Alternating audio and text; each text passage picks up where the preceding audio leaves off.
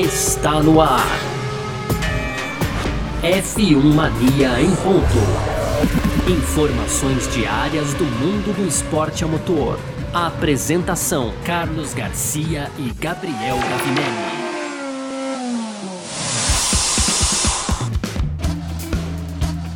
Muito bem, então, valeu demais pela sua presença, valeu você junto com a gente por aqui. Tá no ar mais uma edição do nosso podcast F1 Mania em ponto. A gente tá sempre aqui de segunda a sexta trazendo para você um resumo do que tá rolando no mundo do esporte a motor, certo? Conteúdo do site f1mania.net. Acessa lá, ó, f1mania.net, tá bom? Para você ficar sabendo de tudo que tá rolando aí no mundo do automobilismo também, ficar sempre muito bem é, inteirado, certo? Pode aproveitar para seguir a gente nas nossas redes sociais sociais aí também, sempre procurando por site F1 Mania, inscrição no canal do YouTube, notificações aqui no seu agregador de podcasts também, tudo isso vai te ajudar bastante a consumir conteúdo de qualidade quando o assunto é automobilismo, certo? Muito prazer, eu sou Carlos Garcia e aqui comigo ele, Gabriel Gavinelli. Fala, Gavi! Fala, Garcia, fala pessoal, tudo beleza? Pois é, Garcia, hoje então sexta-feira, né? Chegou a sexta-feira, dia 9 de abril, a gente tem alguns destaques aqui, inclusive muito importantes, hein? Na Mercedes, Garcia, o James Allison, né, o diretor técnico aí, vai deixar o cargo dele. Será que que, ro que tá rolando lá na Mercedes, hein, Garcia? Ah, né, no pois, seg... é. pois é, né? No segundo bloco a gente fala aí um pouco dos salários dos pilotos da temporada de 2021. Então, segundo o Race Fans aí, temos uma nova lista com salários. A gente vai trazer isso aqui para vocês. E fechando então aquelas nossas tradicionais rapidinhas, a gente fala sobre o grupo, o grupo Volkswagen novamente considerando entrar na Fórmula 1, Garcia. Enquanto isso, Miami continua aí querendo realizar um GP, isso já para 2022. Tem também Silverstone aí querendo permitir os fãs no GP de Fórmula 1 com passaportes de vacinação. E para fechar, então, o Leclerc comentando sobre o Vettel e a boa pessoa que ele sempre foi com, com o Monegasco aí na Fórmula 1, Garcia. Muito bom, é sobre tudo isso que a gente vai falar então nessa edição de hoje, sexta-feira, 9 de abril de 2021. Top Podcast F1 Mania em ponto tá no ar, porque oh, sexta-feira chegou. Podcast F1 Mania em ponto. Pois é, Gabriel Gavinelli, pois é você que tá ouvindo a gente aqui no nosso F1 Mania em ponto. Vamos falar sobre o James Ellison, né, o diretor técnico da Mercedes na Fórmula 1, ou agora ex-diretor técnico da Mercedes na Fórmula 1. A gente vem falando bastante do James Ellison, sempre várias declarações dele aqui. Por que que a gente vem falando bastante do James Ellison? Por conta até dos problemas que a Mercedes é, tem enfrentado nesse início de temporada para seguir ali o ritmo da, da, da, da Red Bull, né? Então, assim, é, quem tem dado mais explicações técnicas é o James Ellison, mas agora ele vai assumir uma função diferente na Mercedes, né? E o Mike Elliott vai ser o novo diretor técnico. E segundo um comunicado da Mercedes, a imprensa, agora o James Ellison vai, vai usar sua energia para ajudar a equipe a enfrentar desafios estratégicos da próxima era do esporte, né? Ah, ele vai continuar a trabalhar é, com a liderança técnica em Brackley, né? Que é onde fica a, a principal fábrica da equipe também em Brixworth, né, para ajudar a garantir que a equipe sempre tenha capacidade de atender às suas necessidades. Esse é o comunicado da Mercedes, tá? E aí o Mike, é, Mike Elliott vira o diretor técnico da Mercedes e a Mercedes tá, né, dando boas-vindas para ele aí e tudo mais. Mas, assim, é curioso, né, que isso aconteça mesma coisa que a gente falou ontem com relação ao salário, ao salário do Hamilton. Curioso que isso aconteça justamente quando os carros da Mercedes foram colocados em xeque ali, né? E principalmente no que diz respeito à sua aerodinâmica. Não, total, Garcia. A gente vou aproveitar para falar uma frase que eu sempre gosto aqui, onde a fumaça fogo, né, Garcia? e, e, e, desse jeito os caras tentaram dar uma abafada aí, né? Porque se você olhar, inclusive no Twitter da Mercedes, a informação tá como sendo uma coisa extremamente positiva, né, Garcia? Eles colocam lá, we are excited, né? Estamos aí é, emocionados, né? uhum. né? Estamos felizes, então, de anunciar que o, o Alisson vai mudar de posição. Aí tem umas palminhas lá, e aí diz então que é o Mike Elliott que vai assumir essa posição aparentemente dá para pensar assim, ó, o cara foi promovido, né, Garcia e tal, né, subiu ali de cargo, alguma coisa desse tipo, mas é, o, que eu acho é que isso, na verdade, é só uma tentativa de uma abafa mesmo, viu, Garcia? É, é notório, cara, que a Mercedes não acompanhou, isso mesmo que, que a Mercedes fique na frente, né, na próxima corrida, mas os problemas que ela apresentou já até agora na pré-temporada, na primeira corrida ali também, ficando consideravelmente atrás da Red Bull, é porque a Mercedes não conseguiu acompanhar a evolução aí da rival. E aí cabeças rolam, né, Garcia? Quando acontece isso, a gente sabe que é, alguém tem que pagar a conta. Talvez o, o, James Ellison, então, ele esteja pagando uma parte dessa conta, porque a gente até falou várias vezes aqui. Cara, a Mercedes teve muito tempo para trabalhar nisso, né? E teve aí durante quase o ano inteiro, principalmente se você considerar que a equipe está na frente do grid, então tem uma, uma mobilidade melhor ali para trabalhar nas datas. Então é, eu, eu vejo isso, né? Apesar da Mercedes querer é, dar uma tapeada aí, eu vejo isso sim como um, um dos uma das, da, das uma das. Como que eu posso colocar? Uma das formas que a Mercedes já tenta aí é, colocar ordem na casa, Garcia, digamos assim. Tira ele, coloca outro diretor técnico aqui, porque é, deu uma vacilada. Tá. Ah, o comunicado da equipe, ela fala. Vou, te, vou, tentar colocar na mesa um outro lado, tá, Gavi? Claro. É, o comunicado da equipe, ele fala aqui em. Assim. É, colocar o James Ellison para trabalhar né, em, em Brackley, em Brixworth, é, para que assim, para que a equipe possa encarar a nova era do esporte. A nova era do esporte, a gente está provavelmente falando dos novos carros que serão introduzidos na categoria a partir de 2022, né? E ela fala do. O comunicado ainda fala do, do Mike Elliott, né? Que agora vira o diretor técnico da equipe. E aí a conclusão do comunicado é a seguinte, tá? A transição para a nova organização ocorrerá nos próximos meses, à medida que continuamos a disputa do campeonato de 2021 no caminho certo e nos preparamos para o desafio significativo dos regulamentos técnicos esportivos de 2022 e nossos programas de desenvolvimento na base. É, daria pra gente analisar que por um outro lado, que se por um lado realmente, eventualmente pode parecer uma punição, até porque a gente sabe, pô, a equipe começa mal apesar da vitória, mas assim, a equipe começa mal, você vai lá e mexe no diretor técnico, né? Ah, se por um lado parece isso, por outro lado, será que não parece um pouco daquele lance de você pegar o homem de confiança e, e falar assim: olha, a gente vai precisar colocar você aqui com a equipe que já tá trabalhando para 2022? Porque ele só vai assumir esse cargo novo, só vai deixar de ser diretor técnico em 1 de julho, né? Então, assim, será que a Mercedes ainda confia nele para tentar acertar o rumo desse carro e depois, ó, beleza, acertamos o máximo que a gente deu aqui, porque vai chegar um momento que não, não, não tem como acertar muito, né? E assim, então começa aí a trabalhar no carro de 2022 Dá para pensar por esse lado também, Gabriel? Ah, não, com certeza, Garcia. Na verdade, o, o, a, é o que eu coloquei aqui, né, no começo, a Mercedes, ela colocou aí, com, é, divulgou sendo uma, realmente uma promoção do, do, do Ellison, né? Eu que acho que é muita é coincidência demais, entendeu? É só uma opinião minha, né, Garcia? Claro. Mas pelo que a gente, pelo que a Mercedes colocou, pelo que, é, pelo que tá escrito e faz, é, não, não é isso. Realmente o Ellison vai ter um cargo de mais confiança ainda, então deixaria aí o Elliott para fazer uma função de mais importância dentro da equipe. É isso que, que, que é isso que tem pra gente aqui, né? Se isso vai Aconteceu ou não, aí são outros 500, mas a Mercedes declara isso. Eu que acho, Garcia, que é muita coincidência a gente ter aí. Posso até ter que engolir aí o, o, o sapo já na próxima corrida em Imola, né, Garcia? Porque a Mercedes pode ir lá e, entendeu? E superar tranquilamente a Red Bull e tudo isso que eu falei aqui é, vale. Mas a impressão que eu tive foi essa, logo de cara, assim, eu falei, caramba, mas é, é muita coincidência, né? Agora pega lá e troca o Ellison, o carro não tá indo tão bem assim.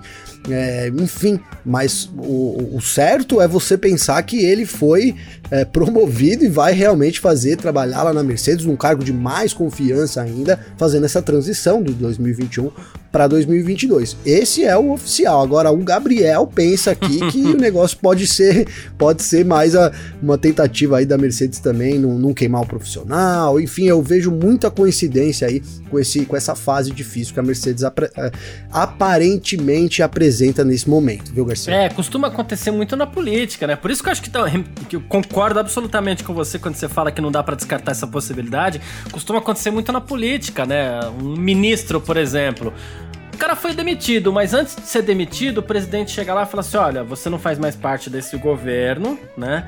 Uh, tá aqui a sua carta de demissão para você assinar, né? E a carta de demissão, na verdade, não é uma carta de demissão, é uma carta de pedido de demissão, né? Então, tecnicamente, o, o, o ministro foi lá e ele pediu demissão, tecnicamente. Só que na prática ele foi demitido, né? Então a gente não pode afastar essa possibilidade realmente. Sim. Tô contigo nessa sim, aí. Sim, não dá aí. Porque se, se a Mercedes estivesse vencendo, a gente não levantaria isso, né, Garcia? Mas. Sim. É, e, e, não tô nem falando que a Mercedes não tá vencendo, mas é um começo muito diferente do que a gente viu nos últimos anos. Assustou, não né? Dá pra descartar isso. Assustou. É, é tá é. todo mundo falando e não é bobagem, né? É, com certeza alguma coisa tem aí nesse, nesse, nesse. Algum problema tem na Mercedes. Boa. Uh, palavras do James Ellison aqui, né? É, ele falou o seguinte: ele falou assim, acredito firmemente que as pessoas têm vida útil em cargos sêniores, né? Que são os cargos de chefia nesse esporte.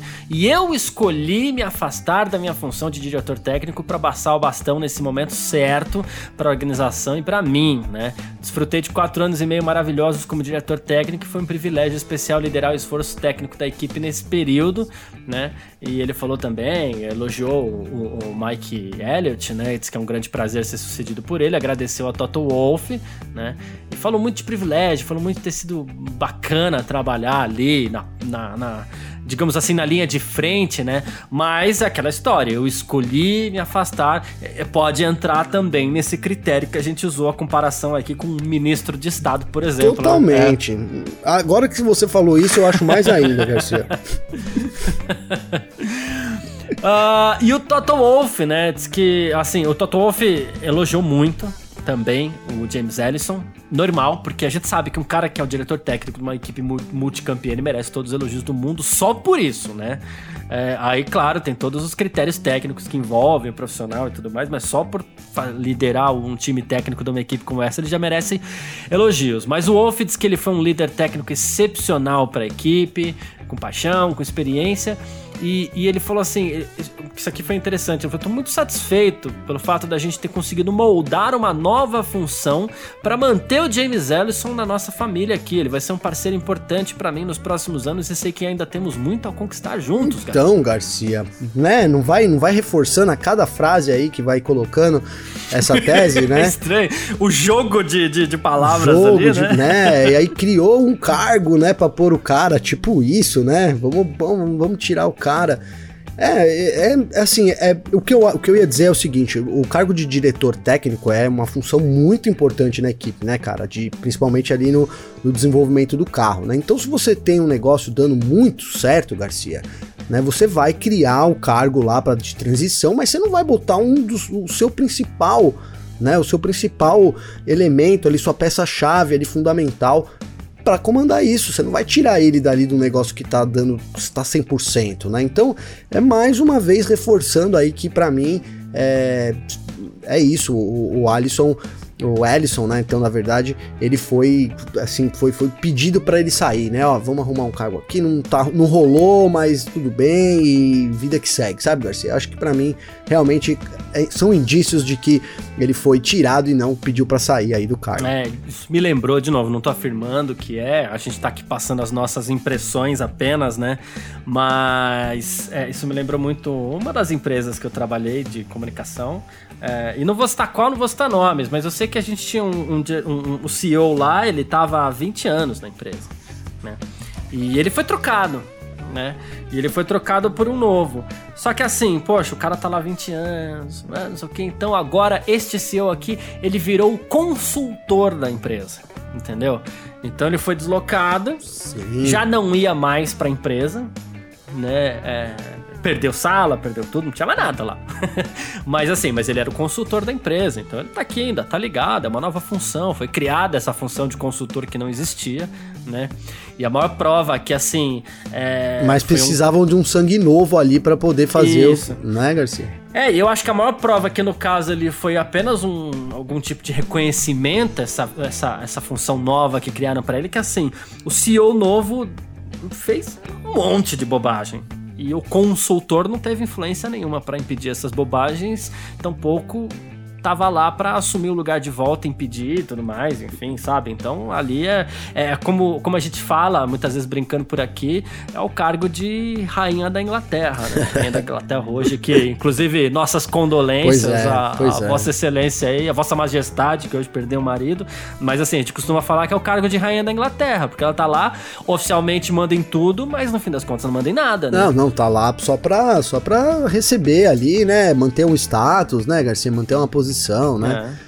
É, dá, dá, é, é. é, parece que é meio que isso que vai caminhando, né? Parece que é isso, realmente um cargo criado aí para não tirar ele da equipe, deixar ali, realmente pode ajudar nessa função, mas é, eu vejo de forma nenhuma sendo uma decisão aí do Ellison, né? Foi uma decisão da, da Mercedes de tirar ele, e aí, muito provavelmente por causa de desempenho, alguma coisa, queriam dar uma renovada ali por algum motivo, né, Garcia? É isso. Então, às vezes acontece alguma coisa do tipo também, de novo, né? pode ser que muita pressão, as coisas não estão andando, muita cobrança. Ah, também não quero mais saber dessa porcaria aqui. Tô ah, fora. Pode né? ter. Não, não, calma, vem cá, fica aqui, né? Pode sim, pode ter é. acontecido sim também. É, não dá é para descartar. Me parece que o momento não seria o ideal. Se tivesse tudo bem, o momento não seria o ideal para se fazer essa troca, né? Do James Ellison aí pelo Mike Elliott, mas. É... Essa é a grande questão, né, é. né, Garcia? Por que trocar nesse momento, né? Exatamente. Por que trocar? Não, o... tudo bem, é em julho, né? Mas tá logo aí, né? Exatamente. É a questão só de adaptação ali, do, até talvez uma adaptação rápida. Ó, você tem dois meses para pegar o negócio aí, porque você vai assumir aí, precisa assumir logo. É. Aí já pode até pensar numa coisa assim, né? Aquela transição também, né? Pro cara que tá chegando, Rápida, o cara que tá saindo. Né? É, exatamente. Mas é isso, falamos aqui da saída do James Ellison do cargo de diretor técnico da Mercedes, chegada do, James, do, do Mike Elliott, e a gente acompanha, claro, em breve os desdobramentos dessas mudanças. Vamos ver se vai dar certo. A gente parte aqui agora para o nosso segundo bloco. F1 Mania em ponto.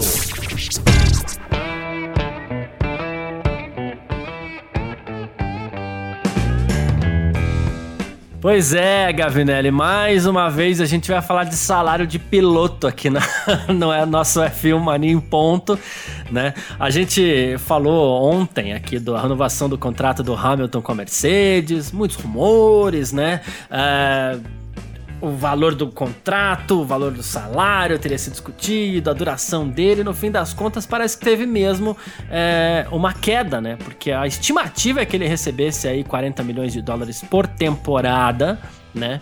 Uh, pelo menos é, esse era o número do, da temporada passada, né? Mas, assim, ele pretendia receber 50 milhões nessa temporada 2021 e no fim das contas parece que é, o, o, o, acerto ali ficou nos 30 milhões mesmo, né? E talvez por isso tanta demora pra gente. Se a gente começar de novo, não há informação, mas se a gente começar a ligar os pontos, a gente entende aí a demora para que tivesse sido feito esse anúncio e também porque de uma temporada só, porque saiu aqui um, um, um levantamento feito pelo Race Fans mesmo, mesmo Race Fans que a gente citou ontem aqui, né? E olha só, é, vou falar os cinco aqui, depois a gente debate mais algum, tá? Boa. Alguns. Os salários de pilotos na Fórmula 1. É, a gente está falando aqui em dólares, tá? Milhões de dólares, né? Uh, Lewis Hamilton, 30 milhões de dólares nessa temporada, tá? Max Verstappen, 25 milhões de dólares. Fernando Alonso, 20 milhões de dólares. E aí empatados Daniel Ricardo e Sebastian Vettel com 15 milhões de dólares cada um, Gabriel. Pois é, Garcia. Pois é, você vê alguns pilotos aí, né? É, eu consigo ver aqui pelo menos o Vettel também, porque estimava-se que ele ganhava aí mais, uhum. né? Bem mais, acho que quase o dobro aí, porque na, na verdade é, vale, vale a gente dizer isso aqui. Duas coisas, Garcia. Primeiro, que esses valores são totalmente especulativos, né? Você não tem uma equipe declarando e nenhum piloto declarando, né, Garcia?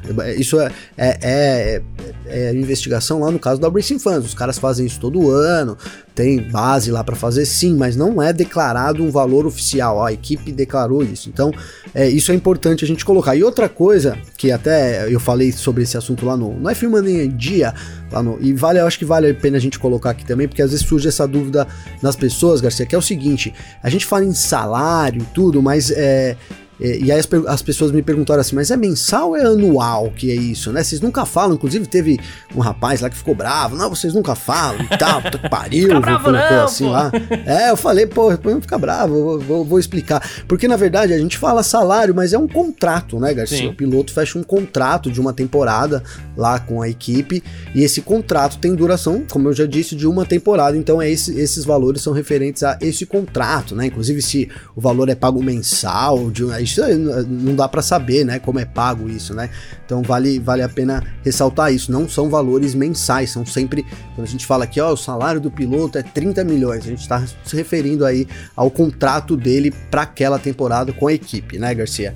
E aí, é, comentando aí, então eu tava dizendo, o Sebastian Vettel, ele também teve uma redução do salário considerável, inclusive a Aston Martin, se a gente voltar atrás, né, Garcia? Você mesmo falou aqui, você falou, ó, então, ó, o, o Zafnauer e o Stroll aqui, o Lawrence Stroll, já falaram que se o Vettel chegar realmente na equipe, ele vai ter que optar por menos dinheiro, porque eles não uhum. têm, né, não tem o dinheiro que, que a Ferrari tem. E é isso. O alemão opta por menos dinheiro também, e o Hamilton também, cara. E é legal isso, entre aspas, né? Porque o Hamilton, inclusive, desdenhou disso nas redes sociais dele, quando ele teve a oportunidade, que o pessoal começou, entre aspas, pegar no pé dele, né? Ó, o cara tá querendo muita grana, deve estar tá querendo ganhar aí 50 milhões, chegou a ser comentado.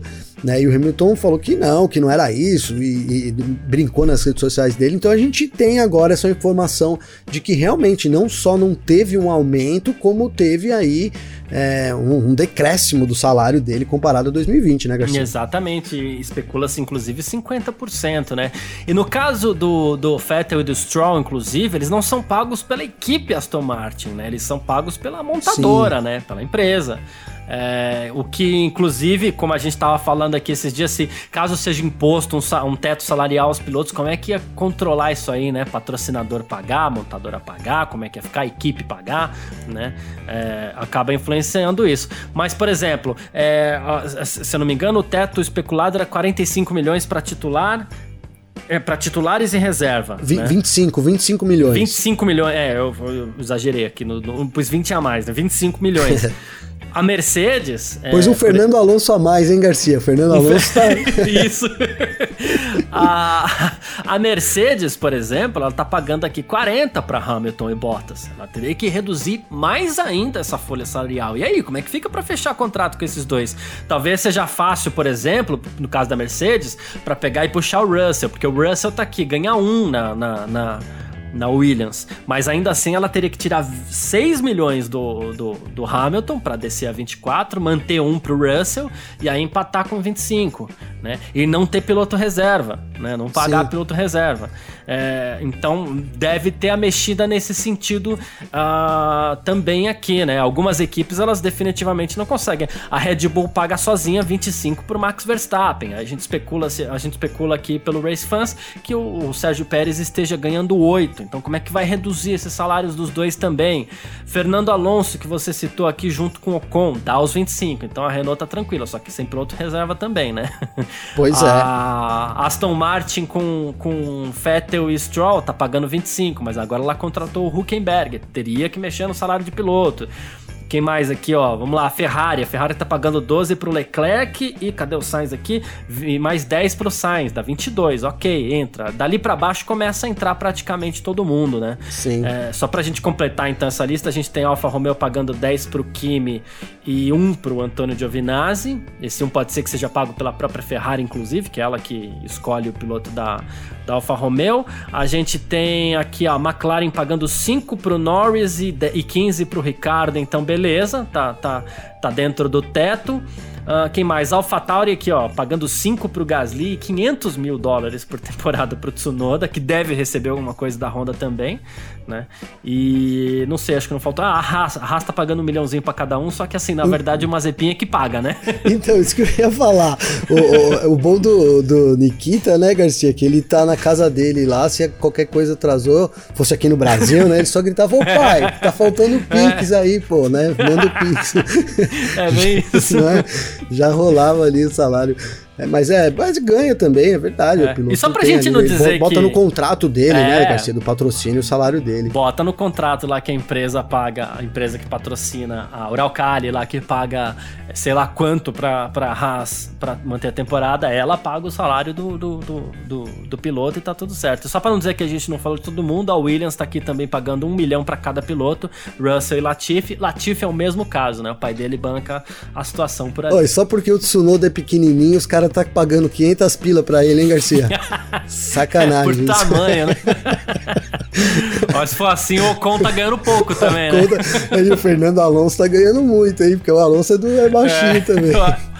O Alonso é da turma dos baixinhos também. Ai, ai, muito bom. Mas é isso. Então a gente falou um pouco dos salários dos, do, dos pilotos aí, é, porque inclusive eles podem, isso pode influenciar nas próximas temporadas aí, caso é, o teto salarial, que é uma coisa que deve dar muita polêmica, né? Mas caso o teto salarial aí é, para os pilotos também seja imposto na Fórmula 1. Embora, pessoal, vai achar um jeitinho de burlar ah, isso. Ah, né? com certeza. Isso não dá, não, eu, eu ia, eu tava esperando você falar, senão se você não falasse eu já falava, porque realmente, né?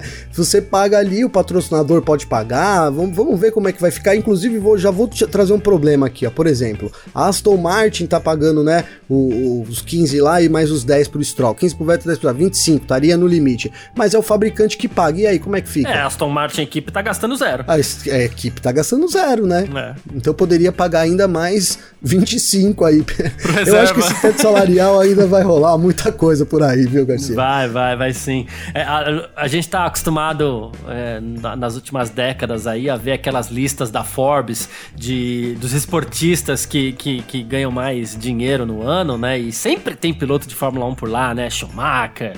A, o Schumacher, inclusive, continuou na lista um bom tempo depois de, de deixar a Fórmula 1. A gente tem o Hamilton sempre na lista, o Alonso já pintou na lista, o Vettel já pintou na lista, né? E se tiver teto salarial, aí a gente talvez tenha um desfalque nessa lista aí também. Ah, é, aí, aí vai sumir, né? Vai sumir. Ainda mais os jogadores de futebol cada vez ganham mais e mais ali, tem muita gente, aí, aí os, mas eu vejo, cara, eu ia dizer que aí os pilotos já eram, mas eu vejo, cara, não tem o menor sentido você pensar nisso, né, Garcia? O que você trouxe aí não tem o menor sentido. Deu, o tenista lá pode ganhar vários e o piloto tem que se limitar a um teto da categoria. Eu não, ainda não consegui achar o sentido nisso, Garcia. É, por muito tempo me acostumei com lista de, de da Forbes que era assim: era um golfista, um tenista, um piloto de Fórmula 1 e o Michael Jordan, né? Aí depois aparecia alguns jogadores de futebol, alguma coisa assim, né? O Michael Jordan tava Sim, é sempre é verdade. lá. Né? Michael Jordan sempre ficou, né? Durante é, muitos é. anos aí, verdade. Então, mas é isso.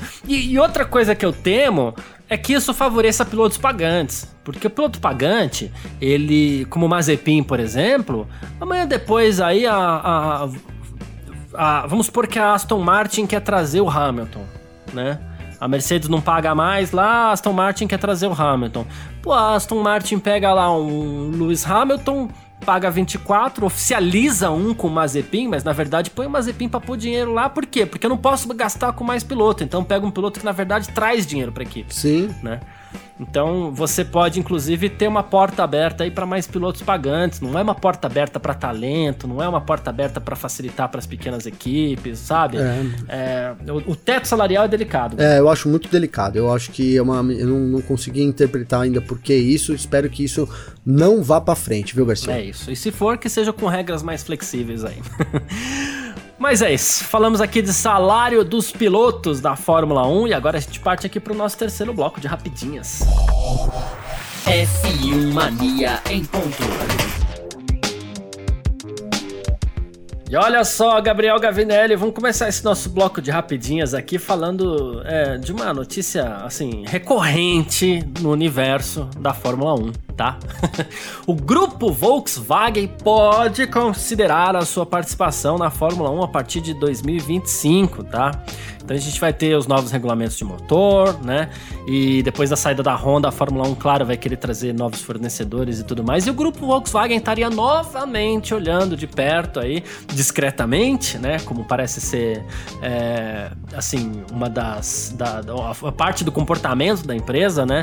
Mas, poxa vida, mais uma vez a gente tá falando aí de, da possibilidade de, de, de Volkswagen. A gente pr primeiro pensa em Volkswagen, depois a gente fala assim, não, calma, né? É uma das suas marcas, né? Audi, Porsche, alguma coisa assim, mas será que dessa vez vem? Então, Garcia, será que vem, cara? É que não dá para descartar totalmente, porque a gente sabe que a, a, a, Volkswagen sempre quis, né? Sempre, sempre quis é difícil, porque se sempre quisesse mesmo já teria participado, eu acho, né, Garcia? Mas enfim, né? Nunca, nunca deu certo, vai, mas sempre teve esse rumor aí de que ia entrar, ou entre esse ano, na próxima geração.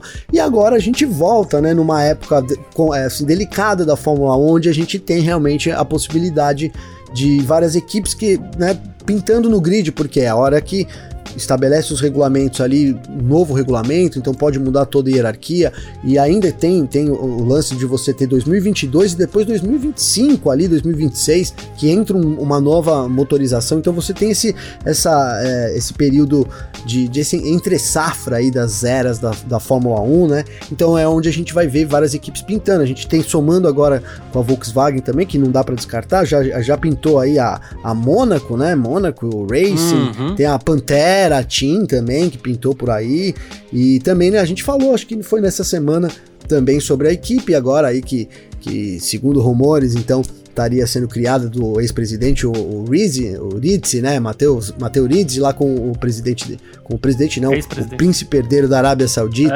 É né, Garcia? Essa equipe aí pintou aí também que eles estariam lá no Bahrein negociando, então já contei aqui, ó, Pantera, Mônaco, aí tem a, a do Príncipe e Volkswagen, já quatro equipes aí sondadas para entrar nessa, nessa nova era da Fórmula 1. Tomara que pelo menos uma, né, duas aí seria, duas seria um show, hein, Garcia? Opa. A gente ter aí 24 carros no grid seria sensacional, mas se tiver duas já seria bom e mais do que isso, né? Também é hora de sair. A gente tem a Mercedes aí pingando para sair, que não saia nenhuma também, né, Garcia? Renault, enfim. E a gente tem um, um pacto da Concórdia que permite que as equipes simplesmente possam cruzar os braços e falar assim: ó, oh, não vou cumprir o pacto, tô fora, tchau, né? Exatamente, teve isso, é. né? Pela primeira vez aí o pacto assinou com a possibilidade das equipes hum. deixarem fora do, do período é, ali. O Fritz Enzinger, que ele é diretor de esportes da Porsche, ele falou assim: olha, no momento a gente está concentrado em categorias como EC, Fórmula E, mas a gente avalia todos os desenvolvimentos de outras categorias. Uh, e ele falou: os novos regulamentos da Fórmula 1 não chegarão até 2025. O que eu vejo também é que, assim, com esse motor complicado, não é interessante para ninguém entrar agora, né? Então a gente espera que até 2025 alguém se interesse mesmo para a gente ter mais uma montadora envolvida com a Fórmula 1. Lembrando que a Fórmula 1, inclusive, tem flertado com a possibilidade de trazer fabricantes de motores independentes aí, como a Ilmor, que já teve na Fórmula Sim. 1, como a Cosworth, que é uma, um clássico na história da Fórmula 1 aí também, né? É, acho difícil no universo de hoje, mas a gente também não pode falar que é impossível, porque a gente não sabe exatamente como será esse motor de 2025 ainda. Se ele for simples, lembrado. se ele for barato, é, se ele for simples, se ele for barato, pode ser que a gente tenha mais gente aí. Sim, sim é isso, é, foi, foi, bem, foi bem lembrado isso, e também não é para agora, né? Essa equipe é realmente isso daí, é para 2025. A gente vai ter aí muita especulação realmente nesse, nesse período aí sobre equipes que podem entrar aí na Fórmula 1. Vai, acho que vai pintar mais. Se já temos quatro até agora, vai pintar mais quatro até 2025, 2024 também, Garcia? É, a gente gosta, sim. e olha só, o prefeito de Miami apresentou um memorando de entendimento conjunto com o Hard, Hard Rock Stadium, aí, uma tentativa de, assim, é, aliviar algumas preocupações aí de oponentes locais à realização de um grande prêmio de Fórmula 1 no local, tá?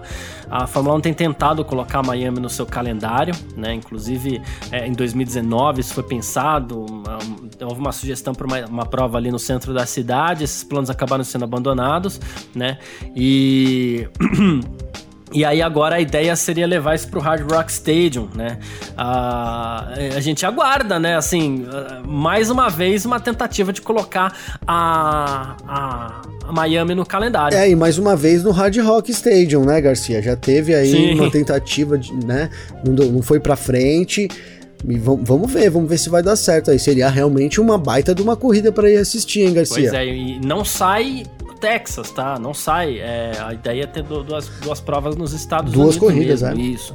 Ah, bom, eles afirmaram inclusive que a ideia é trazer benefício econômico e uh, diminuir os impactos, né, como ruído, é, qualidade do ar, é, o período que, de movimentação ali e tudo mais, interrupção em escola, bairro, aquela coisa toda. Então a gente fica aguardando esses passos aí. A ideia seria realizar essa prova já em 2022. Vamos ver. Eu acho que 2022 vai ter. É, quantos, quantos finais de semana no ano? São 51, né? A gente vai ter 51 provas daqui a pouco, viu? ah, é, pelo jeito, né, Garcia? Já, já, tem, já temos 23, eles querem aumentar para 25, vamos Toda ver. Toda hora alguém quer entrar, aí, né? enfim.